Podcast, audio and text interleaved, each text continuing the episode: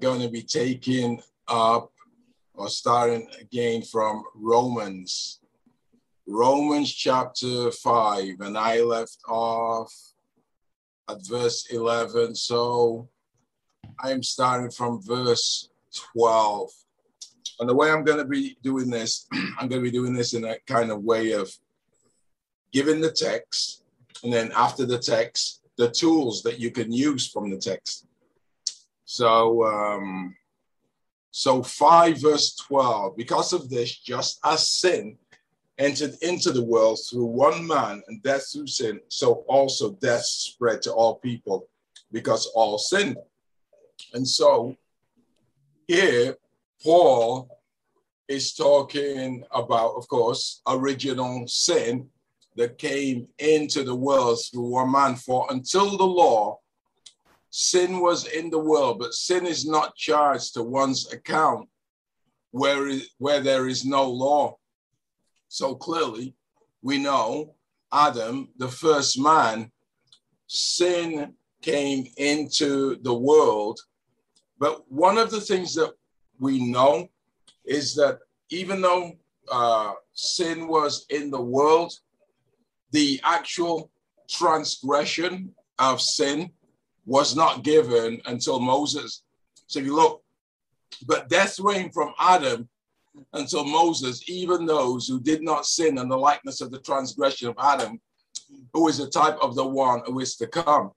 So we know, right, in scripture, that essentially sin came into the world as soon as Adam sinned.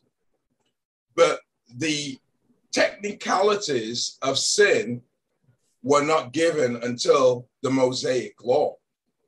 Right? So, yeah, man sinned, man died from sin, but the actual technical transgressions were not codified until Moses. Right? So, man's dying, but it's not like uh, man is dying from the original sins of the garden, but it's not like until Moses, it was not, you shall not do this, you shall not do that. It wasn't specific. And so that's what Paul is saying here, right? But the gift is not like the trespass, for by the trespass of the one, the many died. By much more did the grace of God and the gift by the grace of the one man, Jesus Christ, multiply, multiply to the many. And the gift is not through the one who sinned, for on the one hand, judgment from the one sin led to condemnation, Adam, but the gift from many trespasses led to justification. For by the trespasses, I'm gonna make, I'm gonna read this, and I'm gonna make the point. Always make it for by the trespasses of the one man, death reigns from the one man, much more will those who receive the abundance of grace and the gift of righteousness reign in life through the one Jesus Christ. So essentially, God has still has made Adam sin and Jesus. Essentially, we have more in Christ than what we had in Adam.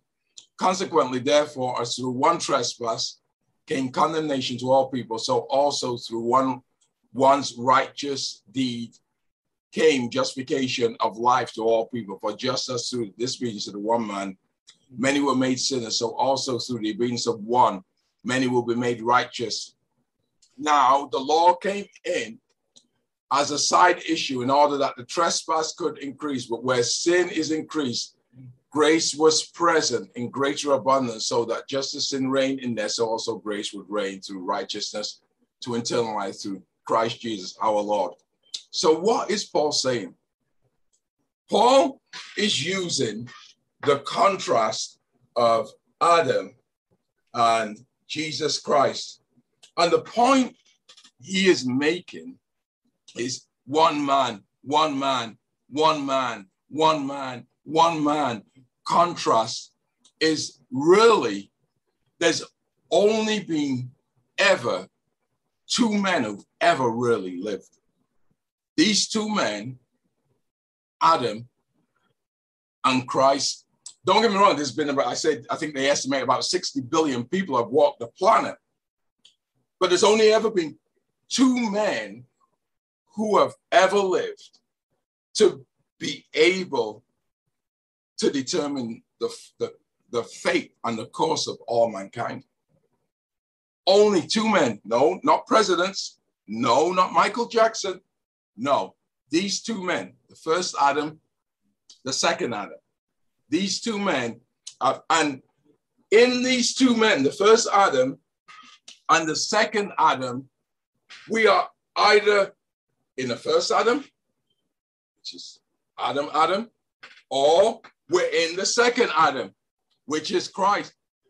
The enemy wants to complicate this with so many different religions and so many people. No, it can't be that simple, but it's that simple. Only two men who've ever lived. If a trillion people walk this planet, you're either going to be in the first Adam or the second. This is why one man, one man, one man, one man, one man. And I know we've got this buffet of choices, right, that the enemy wants to give us, but there's only really these two choices, really. So all religions except Christianity, first Adam. That's it, first Adam. And all the enemy has done has complicated this issue.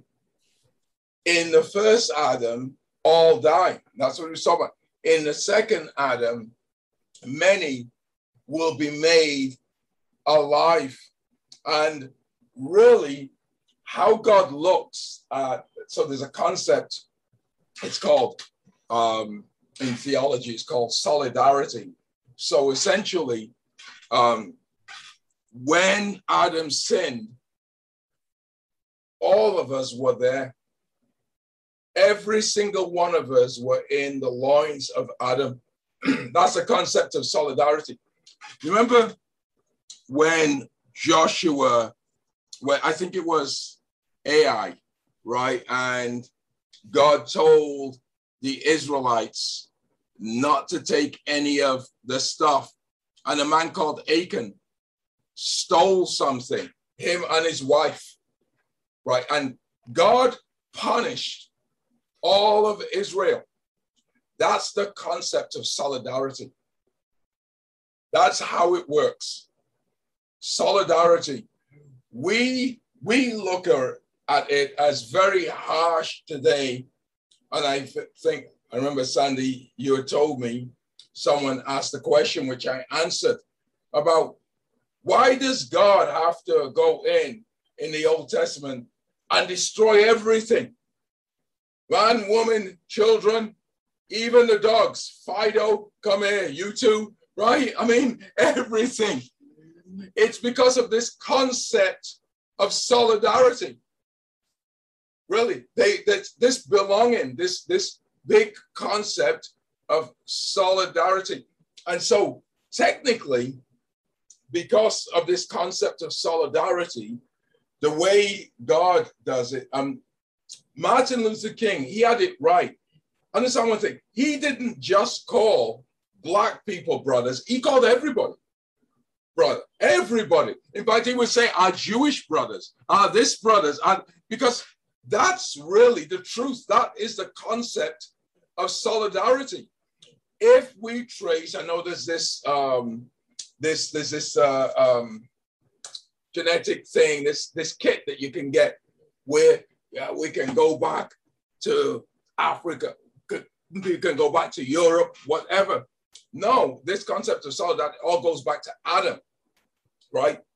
It, it all goes back to Adam, right? And so with this this concept, there is this idea of what one does, we we all kind of do, and this is this is what the church is.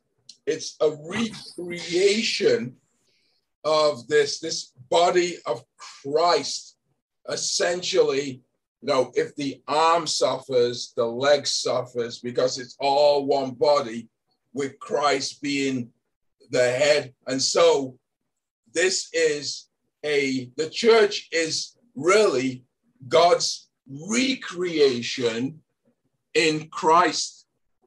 And so, if somebody is not the same creed, color, or whatever as you, that is still your brother. That is still someone, because God, understand one thing God is reconciling all of humanity, right? And so, even though you don't recognize this whole idea as brother in terms of a biological brother, in a larger framework, we are all brothers, right? And and and this is what we get to. We get to this whole idea of um, we're all made up of uh, the same basic substance, right? So, you know, a black person has more melatonin, uh, um, of course, in their uh, skin, but a white person has melatonin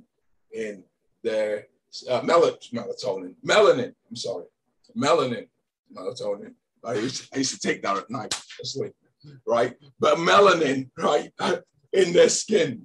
Uh, an Asian person has more fat around their eyes, but a white person or a black person has some fat around their eyes, and um, same skin, blood. I mean, uh, oh, positive, A, B, whatever. All of these, what blacks, white, Asians can have them. So it all goes back to Adam.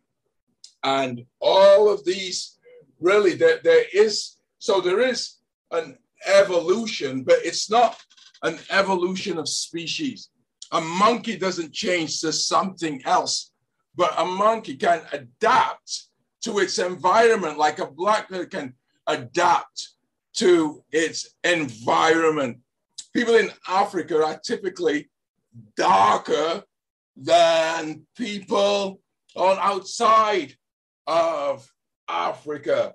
The first time I went to Africa, I'd never seen anybody that dark, right? Um, and um, and the people who came who actually saw me in Africa oh wow, how come you're you're uh, you're so light? I'm so light. What are you talking about? Nobody's ever said that.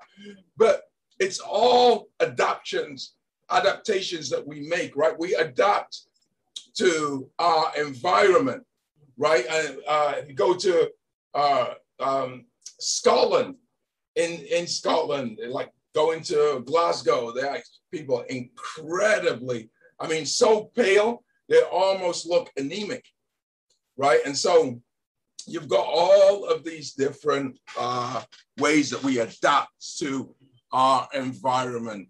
And so, what is Paul saying here? Paul is actually telling us that we all have this belonging. We all belong, first and foremost, we are all humanity come from the same place. Then, then you can divide it further, of course, humanity into first Adam, second Adam, right? And so we are, and then the people who are in the second Adam, clearly we are all now related, and we are actually related deeper than blood we are baptized right into one spirit. All that are joined, First Corinthians 6, verse 17, all that are joined to the Lord become one spirit with him. So this is a reality. What should that do? Now, that should really enable us to treat people better. Because even if somebody's in the first Adam, that is a person really, we should look at that person just waiting to come into the family of God, right? Just waiting. They're in a family of humanity, of course, they're all, but just waiting to go into the family of God. And so that should cause us not to marginalize people. And also, also, what it should cause us to do, because this section of Romans 2, we're going to go all the way down here and we're going to end at Romans 8 1. where it says, Therefore, there is now no condemnation to those who are in Christ Jesus. The fact that we have been reconciled to God is what that should do for you in your everyday life. Doesn't matter how much you have screwed up in your family. Everybody has because of the first real screw up, which was Adam. And so now every single person really has their own individual screw up, right? But Christ, Christ is reconciled that. Everybody knows how I screwed up. I mean, I screwed up royally.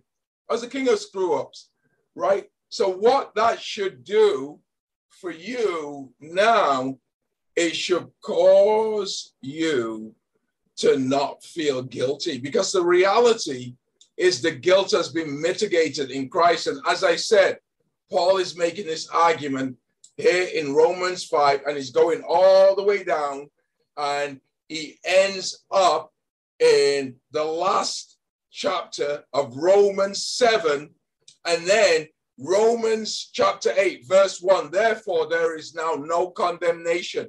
And the therefore there is almost this big equal sign, which says, because of all of this now, there is no need for you guys to feel guilty or condemnation.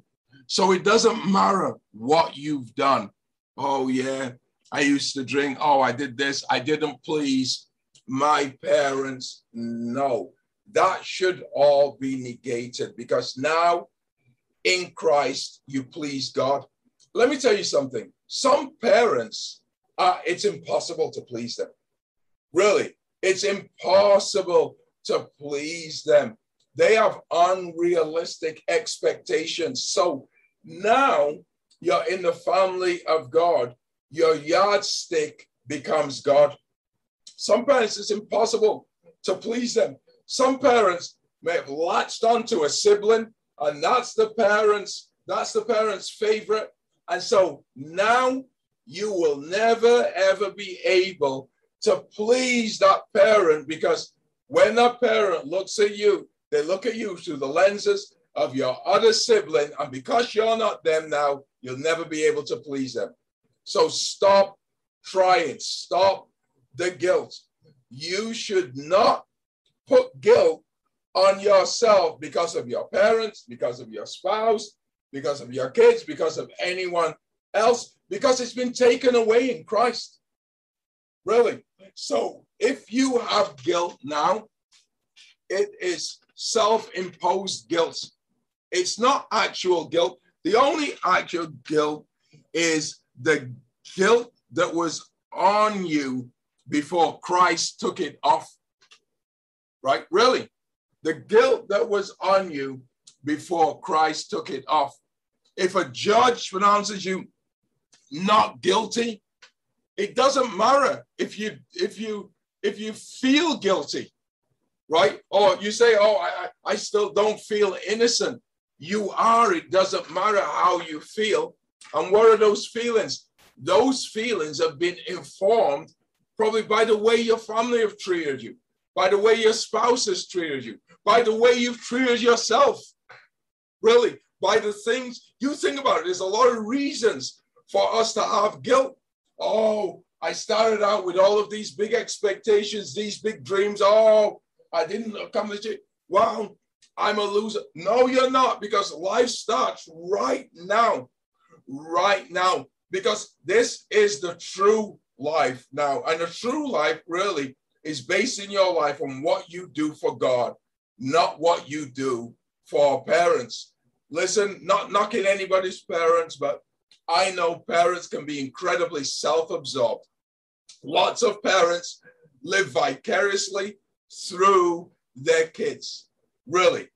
Lots of parents try to live their dreams through their kids, not interested in what their kids want to do, interested in what they're interested, interested in. Oh, look at my kid. Oh, my kid is great. And the kid becomes an object. In God, you don't have that. And so I say all of this because if God is saying you're not guilty, which he is saying because he's taking it away in Christ, then you're not guilty. That verse 20 says, Where sin increases because the law comes in now. And so the law becomes this definition of what's wrong. But even with the law coming in, there could be a trillion laws, but the grace of God exceeds the law. So where sin abounds, God's grace abounds much more. Well, I committed genocide times two. It doesn't matter. God's grace covers that. Your evil is no match for God's grace. So, whatever you have done, and so if you feel guilty, there's a big difference between feeling guilty and being guilty. Your thoughts and your feelings can lie to you. Thoughts, feelings are based on information. And so your feelings are only as good as the information you have taken in. We live in a disinformation age, really. So your feelings are only as good as the information that you take in. Understand one thing. If you say that you feel guilty, that doesn't mean that you are guilty. There's a lot of people that do a lot of things and are guilty and they don't feel guilty. We can't go by our feelings. We have to go by the reality of God's word. God has taken all of that stuff away from you in Christ. So if you say you know Christ and you've asked for forgiveness, and here's the one thing when somebody genuinely asks for forgiveness, you don't need to, oh, I wonder if God's done it. He's done it. Believe me, He has done it. And, and so those feelings now you have to deal with them yourself. And I would say something like this even though I feel guilty, I'm not guilty because it's been taken away from me in Christ. I have lived with guilt for so long that it's become my part of my normal feelings. Now it's time to redirect that guilt by redirecting the thinking, because the thinking are what the feelings are based upon, right? Redirecting my thinking and my guilt will dissipate. I used to carry so much guilt. So I almost felt that my feelings were just out there, all frayed and tattered, really. And so you redirect, you tell your mind, now I do not need to feel guilty. Why would I need to feel guilty when Christ died on the cross? So if I am, my feelings cannot compare with the reality of Christ's death. So something clearly is wrong. And clearly it's not Christ's death because Christ's death came to take away the wrong. So it's the way that you are feeling, the way that you are feeling, the way that you are feeling is all about your history now. And so now we have to erase the history of feeling guilty and create now your feelings based on the truth. And the truth says now that where your sin about grace is much more abounds. Where sin abounds, grace much more abounds. And it's wonderful how God makes these general statements. They are not specific. Well, where sin abounds, depending on what it is, depending on what it is. No, he doesn't do that. It's where sin abounds, regardless of what it is. Regardless of what it is, is what God says. Grace abounds much more. You know, the, the death of Christ, this stuff should not be kind of taken as kumbaya or ideology, but should but should be appropriated in a practical way to your life. You should feel the effects of what Christ has done in your life every day. It's kind of silly to say that this is just about being saved not feeling the effects on a day to day basis until we get to heaven. That is kind of silly. I mean, when we think that God has given us all spiritual blessings in heavenly places in Christ. Why wouldn't he just not wait? Why he, wouldn't he just wait till we get to heaven? God has given us all things pertaining to life and godliness. Why wouldn't he just wait for us to get to heaven?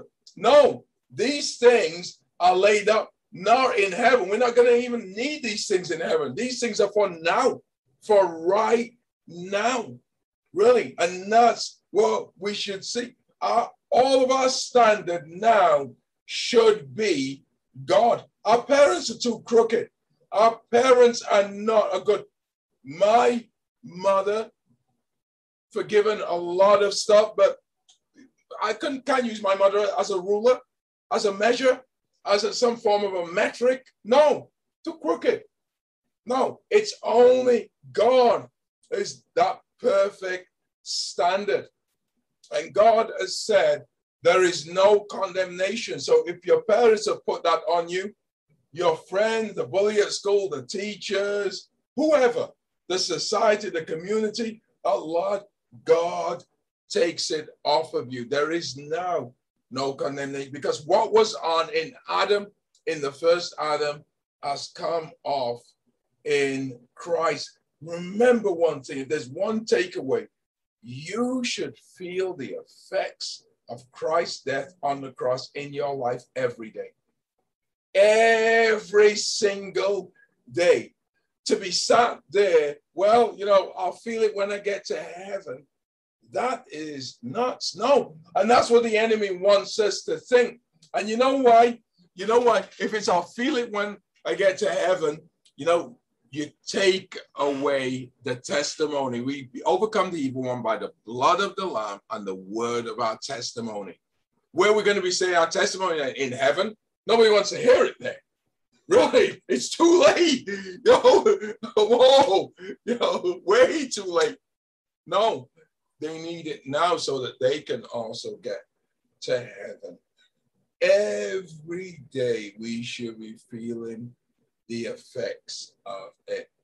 And don't forget, the enemy is the one who is trying to prevent us from feeling the effects of that. He has the biggest misinformation, this information campaign going on. And we have to stop that by the truth. And so, your feelings, if you are feeling guilty, right now, then there's something wrong with the information you've taken in. Really, there is something wrong because, as I said, this section is going to end. Therefore, the Romans 8, verse 1, and we're going to, um, I don't know if we're going to do all of Romans 6 next time, but at least half of it. But that's part of it.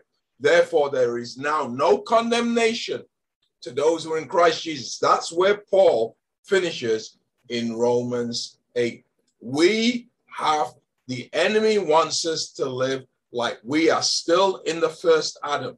We are not defeated. No, we are in the second Adam. The enemy wants us to live like we do not, and please, nobody get political with this. This is an illustration, but like we have not been vaccinated.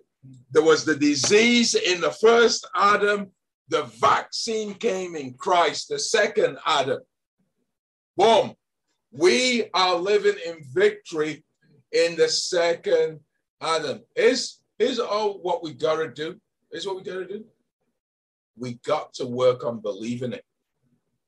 We got to work on believing it because the enemy wants us to think it's not complete. Something else has to happen. No, it's complete. We have to work on believing it. That is it. Really. I said to someone today, you know, haven't you, you, you noticed that your change, this person now is growing? Haven't you noticed that your change is coming because one time you were resisting it, meaning the truth, and now you're accepting it. This person said, absolutely, Robert. Absolutely. That's it. And so I would say we got to work now on believing. Don't let the enemy lie to you. There's something more that needs to happen. No, Jesus said it is finished. It's not partly finished. It's not, it will be finished. It is finished. And so it is done.